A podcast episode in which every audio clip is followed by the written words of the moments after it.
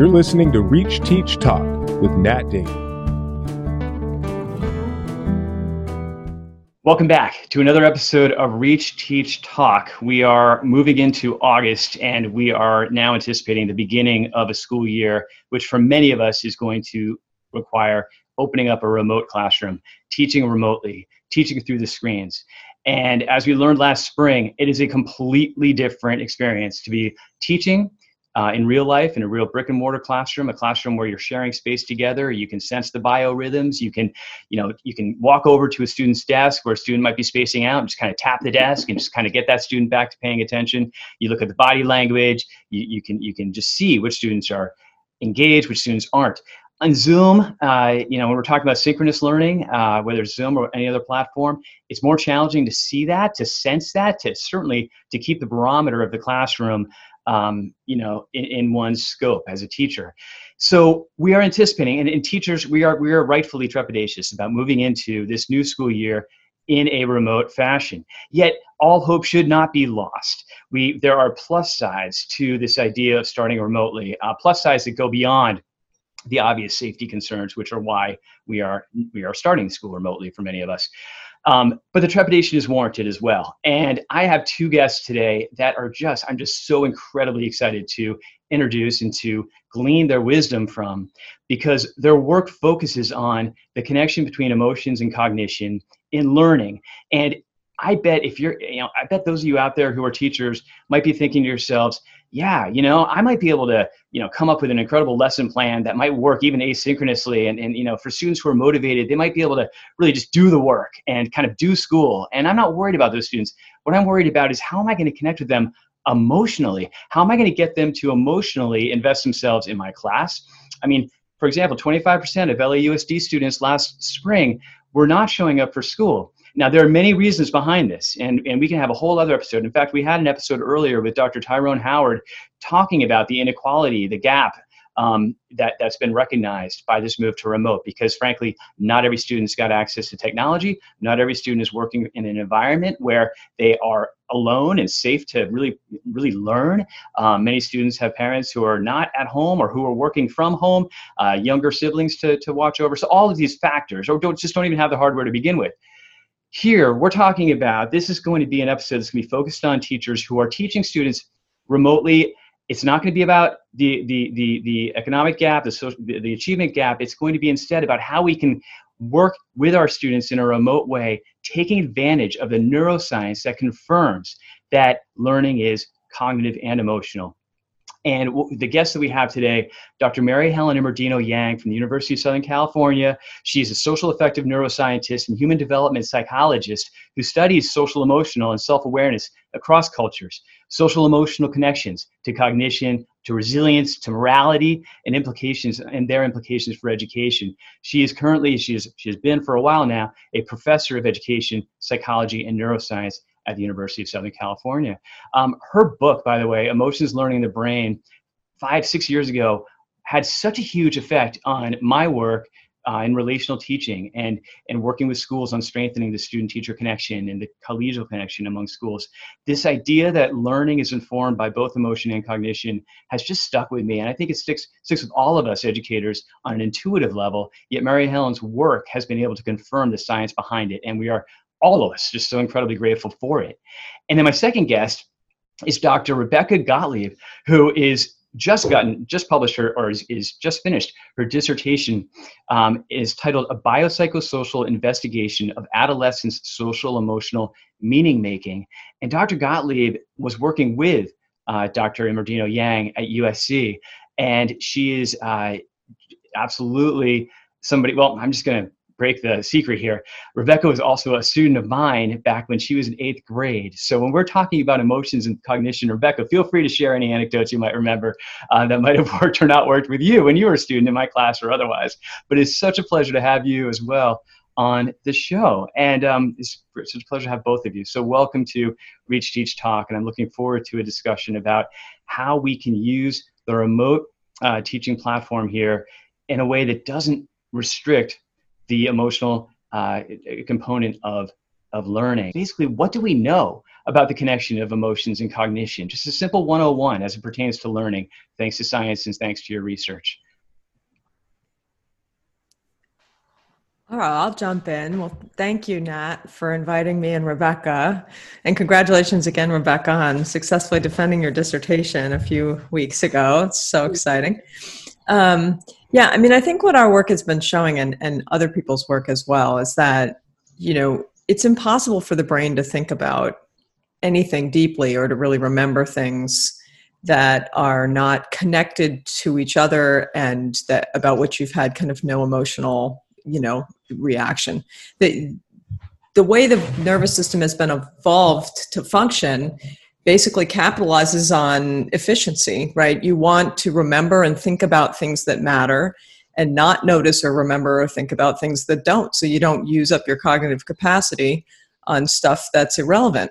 And yet our education system so often kind of forgets that the reason we think at all and the reason we remember things is actually because we care about them. We come to understand them in a way that actually has emotional meaning for us and that connects somehow to who we are, to how we think about the world, to the ways we understand things that makes us feel powerful, like we understand and can analyze something and see something that isn't obvious when you first look, right? And that is sort of the purpose of education, being able to engage in deeper analysis, deeper understanding, prediction, you know, synthesis of what you've already seen and making connections across different domains that you've noticed. That's what really feels so motivating to people when they're learning. And so that really speaks fundamentally to the close interconnection between emotion and cognition. I mean, the way we often think about this is that, you know, emotion and cognition are kind of, from a scientific perspective, separate in that you can examine them separately as different dimensions of the thought process. But in a real person, they're not separate things. They're completely intertwined with one another. They're kind of two dimensions of the thought process, and they always co-occur in normal health, and you never split them apart. And the reason we don't often understand them that way is because we think about, well, what is cognition capable of when emotion is kind of held constant? And what does emotion do when cognition is sort of held constant, right? But that's a scientific, you know, kind of exercise in controlling the way things are being looked at. That's really not reflective of the dynamic ways in which people think cognitively and emotionally all the time. In our daily lives, and around which our complete neurology and physiological health are organized. It's fascinating that it's concurrent. Cognition and emotions are concurrent, is what you're saying here, right? So like, and if you really think about it, you know, I'm looking outside on a view here. I'm looking at a river, you know, across above my screen here, and looking at some boats going by in the river. And as you're talking, Mary Helen, I'm totally 100% focused on what you're saying, but I'm also thinking to myself, as if I'm really tracking my narrative, wow, that's a really pretty boat out there, or wow, you know, the leaves are looking really green now. It must be July turning into August. It was more brown here before. Like, so there is kind of always this running, it seems like this running subjective interpretation of the world around us. And what we're trying to do in effective teaching, right, is to apply those thoughts into a sense of ownership around what we're learning, around the content. Is that kind of right? Yeah, that's right. Ownership, and also that it really just makes a big difference to what you bother to notice, so to speak, neurologically. Like you're noticing the boats going by and the leaves outside. You weren't noticing the handle on the window opener, right, or the paint on the edge of the sill or something like that, which you know isn't very interesting. But if your goal were different, right? If you were trying to think about maintenance of your house or something right now, then those might have been the things you noticed, and you completely forget about the trees on the outside because our thinking is motivated. We only think about things that we have a reason to think about. Things you have a reason to think about. So Rebecca, feel free to jump into this, because I'm wondering if this kind of is moving into this idea of making meaning from the things you're thinking about, this idea of having both a cognitive and an emotional connection to what the content is about is being learned. Yeah, absolutely. Thanks, Nat. I think that's definitely the case when we're thinking about how, you know, in this new climate, we're going to build emotional connections with with our students, I think that what Mary Helen's saying about this intimate entwinement between emotion and cognition suggests that the personal connections that we need to build with students aren't separate from the process of helping them learn the content that we want them to learn. These two things go together, and that should feel a little bit freeing for teachers as we think about how to connect in this new and remote space. So it's not necessarily the case that we need time that's just devoted to fun, get to know you stuff.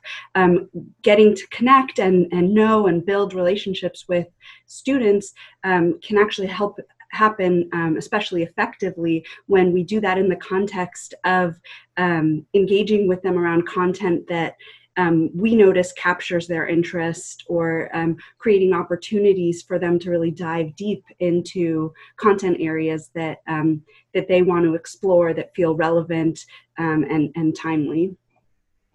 That's great, Rebecca. So going a little bit deeper on this idea of making meaning, or this, as Mary Helen coins the term, meaning making, and that's also part of your dissertation here, Rebecca.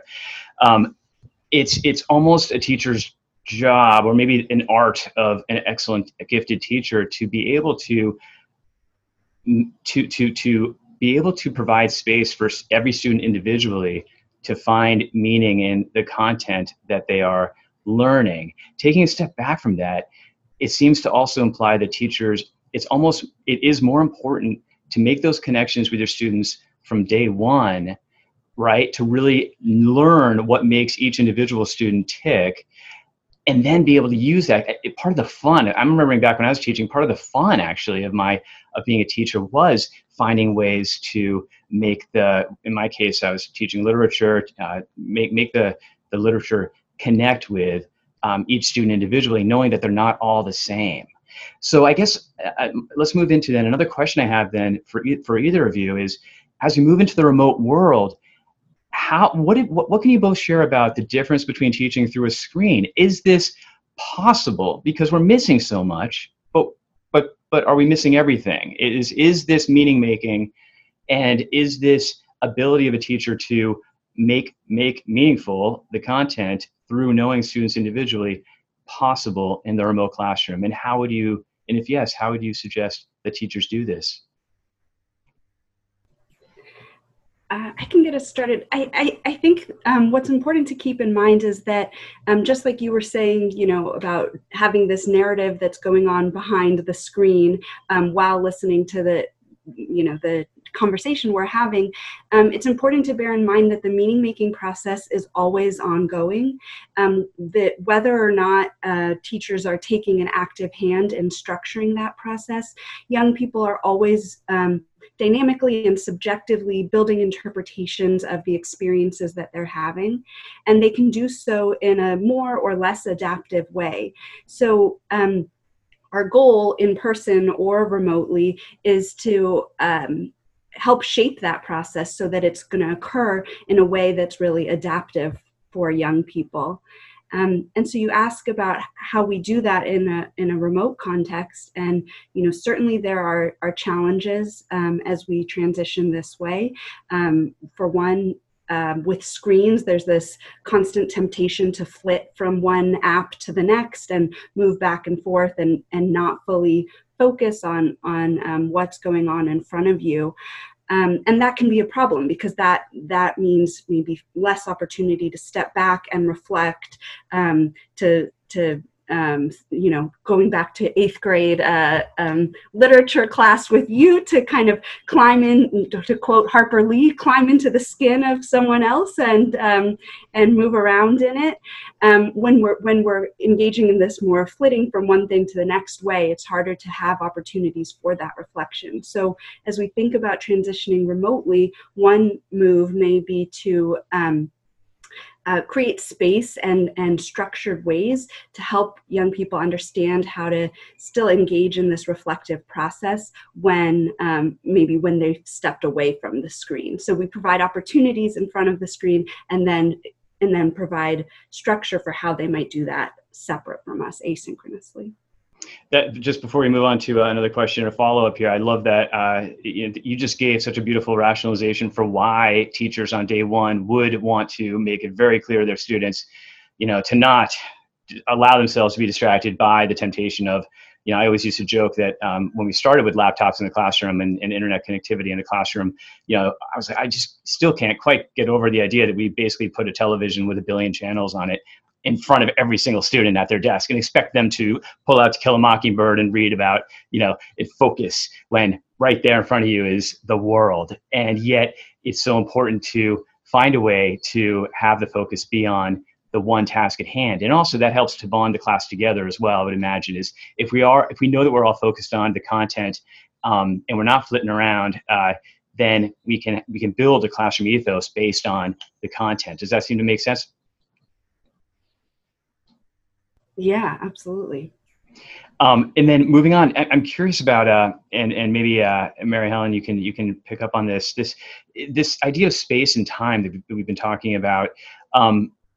Is there any advice you would give toward a framing of how teachers, if teachers could look at time in the remote classroom, perhaps differently than they look at the concept of time in the brick and mortar classroom? And what I'm getting at is there seems to be an advocacy toward project-based learning, more project-based learning, more broader kind of assignments, broader themes that lend themselves better to meaning making in this remote classroom. Is there anything you might be able to say about perhaps how teachers could use this remote teaching and the concept of time?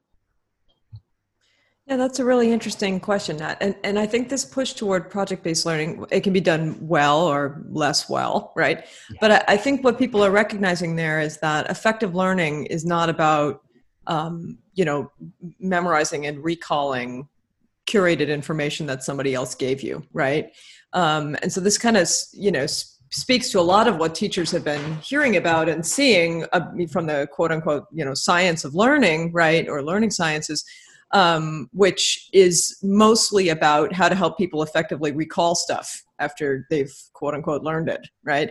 And what you're really getting at and what Rebecca's work really gets at is that, effective learning is about constructing narratives in your mind about what stuff means and how it goes together and what it means for you and what kinds of dispositions it helps you develop toward thinking as you go forth and engage with other kinds of activities in the world that aren't To Kill a Mockingbird, right?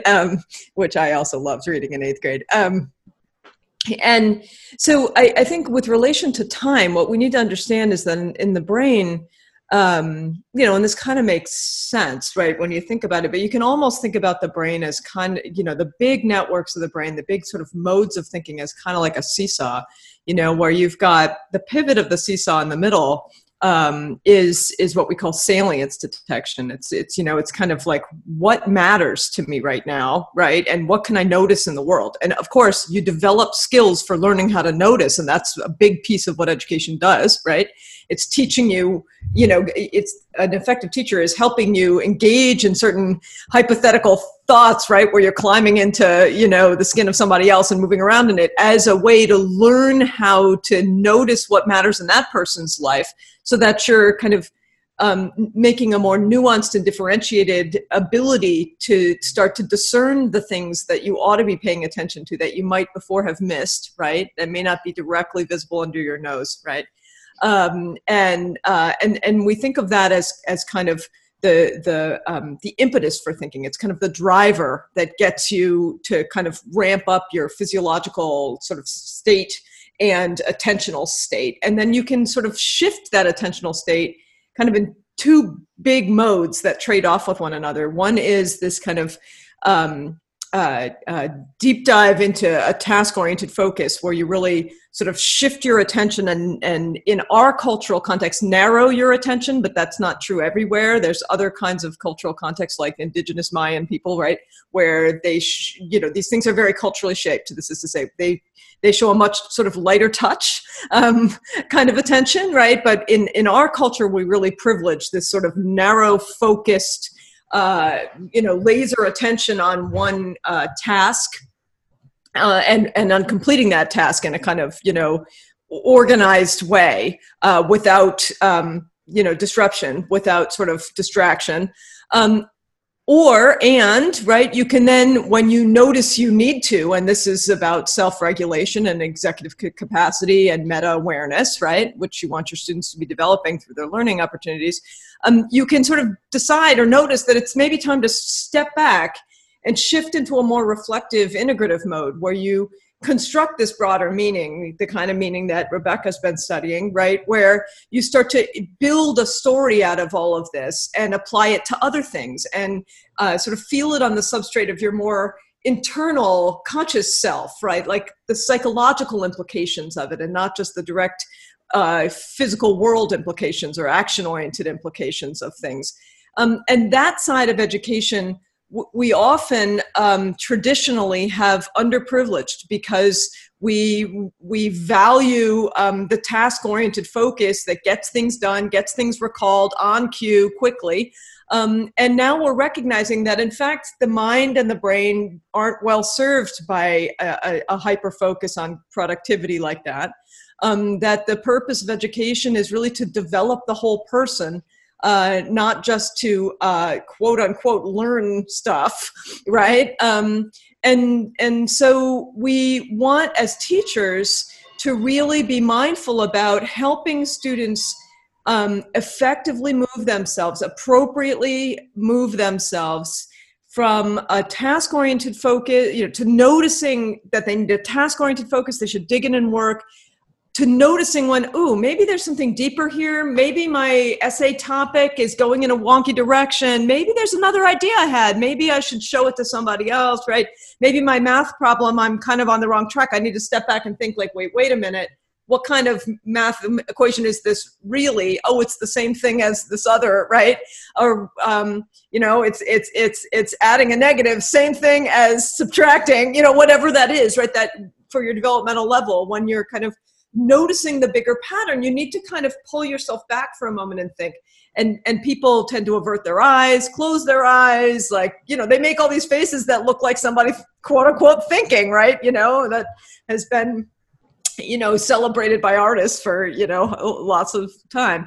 And so this is a little bit harder to do intuitively, I think, in an online platform when we're not used to it. First of all, because one of the ways that we trigger task focus versus a more inward-focused meaning-making mode is through subtle patterns of eye gaze, right? And you don't have the benefit of those on a Zoom platform, for example. You don't make direct eye contact with people. And so that makes it more difficult. Teachers can, it's exhausting, but I've been working on doing this. My sister's a psychiatrist who's been doing telehealth, and she's been working on staring at the little white light, right? Because that feels to the person like you're looking straight at them, which is encouraging of them engaging deeply with you. So that's one thing you can do. And another thing is that it's okay to have moments of silence, right? Where people are kind of reflecting or thinking or stopping to kind of reorient themselves to the problem space. And that might be more comfortable or intuitive in an in-person setting, although even there, oftentimes teachers feel like they need to fill the time, right? Which is kind of the point of these big project-oriented focus, is that you let kids fill the time as compared to you sort of directing the time in this kind of ping-pong back and forth answers and questions kind of mode. Kind of letting people sit and establishing a culture of online interaction with your class where it's okay to step back and think for a moment. And not every moment needs to be filled with somebody saying something, is another just sort of like, oh yeah, well that's obvious, but people don't always think of it. And then another thing is just to recognize the sort of physical demands, the perceptual demands that an online platform makes on the nervous system and on your eyes and your visual system, right? It's exhausting to look at a screen for too long.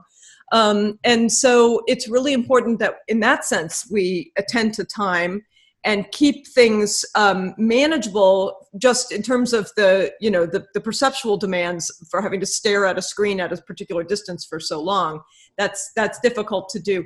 So, I think in some ways you were looking for opportunities here. Like, I think one of the opportunities is for us as teachers to become more aware of and more strategic about the ways in which we manage the time we have together with our classes, so that we utilize the direct time together interacting in a way that promotes the kinds of things that you can build better by ramping off each other's thinking and reflecting on each other's assertions and sort of building on one another, so that you build that kind of social cohesion.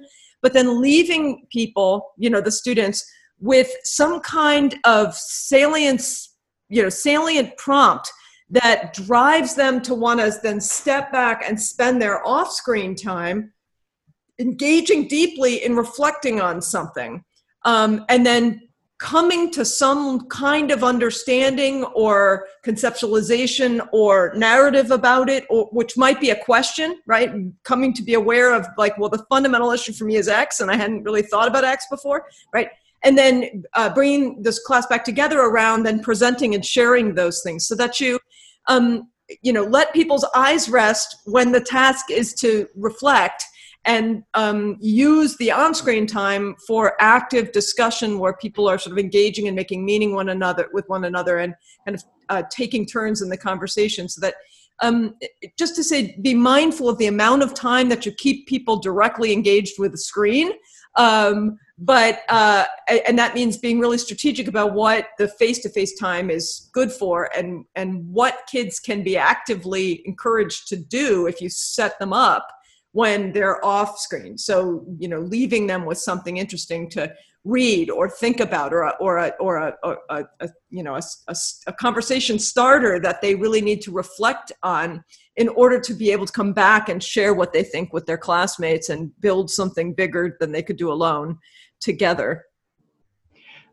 Dr. Immordino-Yang, you are manipulating time and space in that response beautifully. And there's so much hope in that depiction of how we can actually use this remote teaching platform as a way to actually be quiet, to be reflective, to listen. I just did a 3-part series about listening and the difference between listening and hearing, and how to truly listen is an energy that, it requires a strength of focus, and a comfort with quiet, a comfort with just, and it could be easier, and it could be easier in this way. I love what you were saying about, start the class with, the dialogue and the conversation, and, bring the class together through some thoughtful discussion. Have it be okay that a student's not looking at the screen all the time. My gosh, that is exhausting. Like, let them do the thinker pose, right? Like, just have it be, listen. And then you have a prompt that they can then on their own time work on individually, or in partners or whatever online, but just have it be this, not so much of a rush focus. Like in my mind, quantitatively, I'm thinking about standard 45-minute periods, 9 periods a day, boom, boom, boom, boom, boom, that we have in a traditional school. If schools can be creative and flexible with this time and space to maybe have, like, I don't know, like a whole bunch of 90-minute periods where only the first 15 or 20 are synchronous like this, but then you could go off and do your individual work and then come back to the class at the end with some sort of synthesis-focused realignment before going to the other class. There's so much that I love about that depiction, and I think that is a way to mold kind of the possibility of what school can be. For sure. Experience. And don't forget the simple tools that we have on these devices. I mean, I know a lot of kids don't have devices, don't have internet, right? That's another level of problem. But if your kids do, and they do have a quiet place to try to work, I mean, I think using the devices to really focus on their own experiences now in the pandemic, or their experiences of a novel or something like that, can be really powerful. So there's no reason why we all have to be looking at each other together for your reflection. Like, maybe one assignment is to go off and think about what you want to say, and then record an audio recording of your reflection for your classmates, and then you share those with one another, and you listen to them on your own time quietly, and then you come back, or maybe what I mean. So you're saving people's eyes, but you're also teaching them how to listen, right? So you're thinking about how the medium, how you can train up people to be able to effectively use this medium, and to also develop the disposition to use what you've got here and now, and to notice, right, to be mindful of the way things are right now as a really interesting time period and condition. I mean, people have been, I was just reading about a scientist who's making these soundscape recordings all over the US right now, right, during the pandemic, and the kinds of birds, the kinds of things that you can hear, right, that are going on, even the children playing in the background or whatever, you know, and kind of making those as a project that just teaches you how to listen and notice. If you notice, for example, that your kids are having a hard time really tuning in, then teach them to tune into their world with a project that actually starts to make connections between the conditions of the pandemic, say, and the ways things sound around them. And then you're both teaching them to analyze and to notice and to present things in a way that they can share with other people. And, you know, those kinds of interesting assignments can, I think, really present opportunities for kids to develop the habit of thinking about what is here and now that's interesting. What is here and now that I could use my scholarly skills to understand better or to give insight into? How could I help? What is there? What could I do that would help others understand, or that would help others feel better or do better during this difficult time?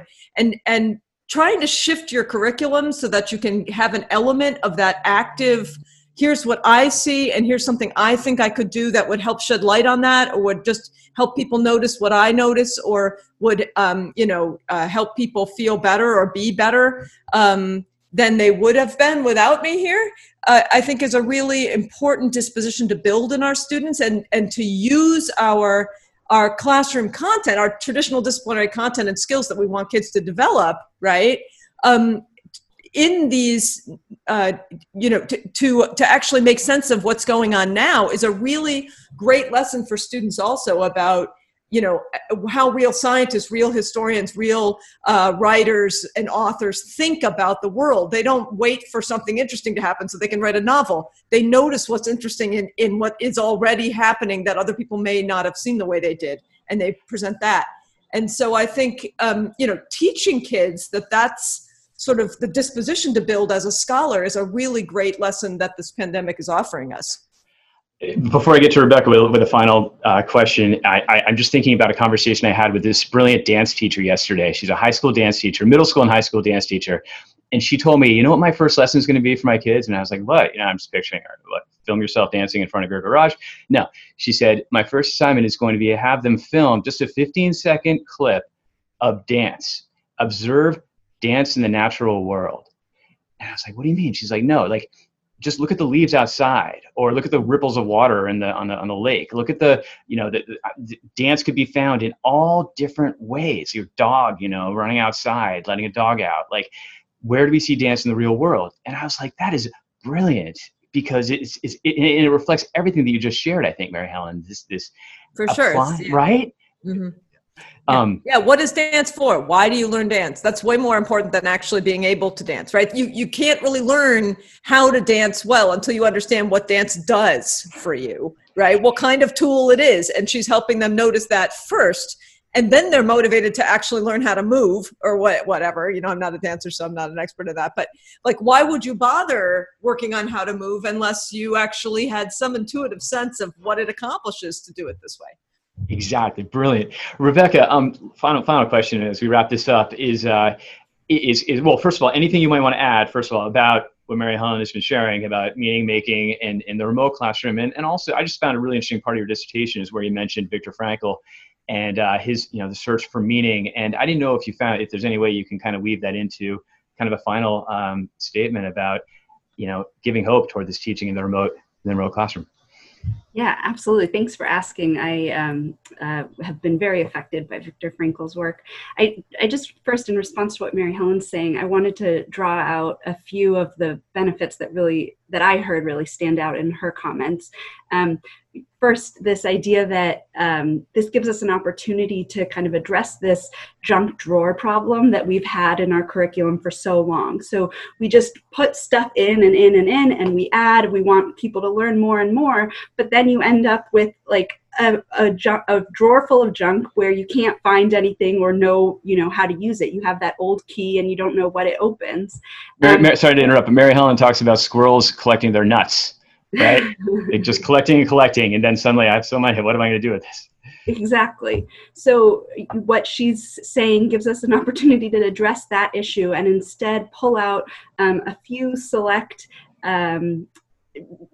challenges or ideas, issues that can really appeal to students and allow them to dive deeply in a way that's meaningful and in a way that can be personalized and individualized. So we create a broad space and then allow students to take it in a direction that's appropriate and interesting for them and in a way where they'll be able to make meaning of it.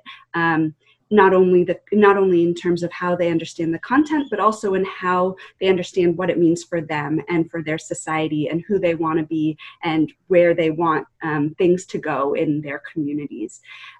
So it's this this more focused approach, this more individualized approach. And then also, I think what we heard and what Mary Helen was saying is that this opportunity to kind of loosen the reins a bit and think differently with kids having more space to make their learning their own also allows us to think in a more interdisciplinary way. So she's talking about, or your example with dance, like this combination of studying dance, but also looking in the natural world, for example, or Mary Helen's example with creating, notes about things that you're observing related to other problems. It's this allows us to think about problems across disciplines, and in so doing, we are addressing them in a way that's more authentic, that's aligned with how these problems actually exist in the real world, and that's something we haven't always done well in school. Things have been so divided by topic area, but that's not consistent with the way that we need young people to address those problems with the futures that we want to prepare them for. And so when we kind of let kids take these projects in the directions that interest them, I think we'll see a natural move towards thinking about them in more interdisciplinary ways and to really great effect. I think we've seen recently so many inspiring examples of young people who have really made change and been able to address major societal issues. And right now, as we're staring down the barrel of at least two huge issues in our society right now, giving kids opportunities to authentically engage with those and make progress towards them and be a voice for change, like we've seen other people like Greta Thunberg and Emma Gonzalez and Malala do, can create a really great opportunity not only for those young people's learning, but actually for all of us to benefit in society. And so to relate back to what you were saying, you brought up Viktor Frankl. I think that this is, that's exactly, this connects so well. Viktor Frankl said, I'm paraphrasing, I think he says approximately, people can survive any what if they have a why.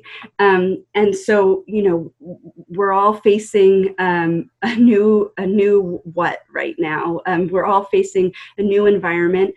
And of course, there are big differences in what that means for people, inequities in who and how we're affected by this crisis, and not only in terms of our physical circumstance, but also in terms of how we make meaning of it. But the way that we get through this new what is by focusing on the possible whys. So if we can help our young people imagine the ways that they can contribute in their communities and in society right now, that can be one step towards helping their learning, but more importantly, helping kind of build a holistic sense of who I am in this world and how I can be fulfilled in it and contribute to others to make it better. Beautifully said. Thank you, Dr. Gottlieb. And Dr. Immordino-Yang, any final statements about this? Yeah. I mean, I think it was great what you said, Rebecca. And I think just one question you can ask yourself for any lesson that you're teaching, we always should be doing this, but now even more, how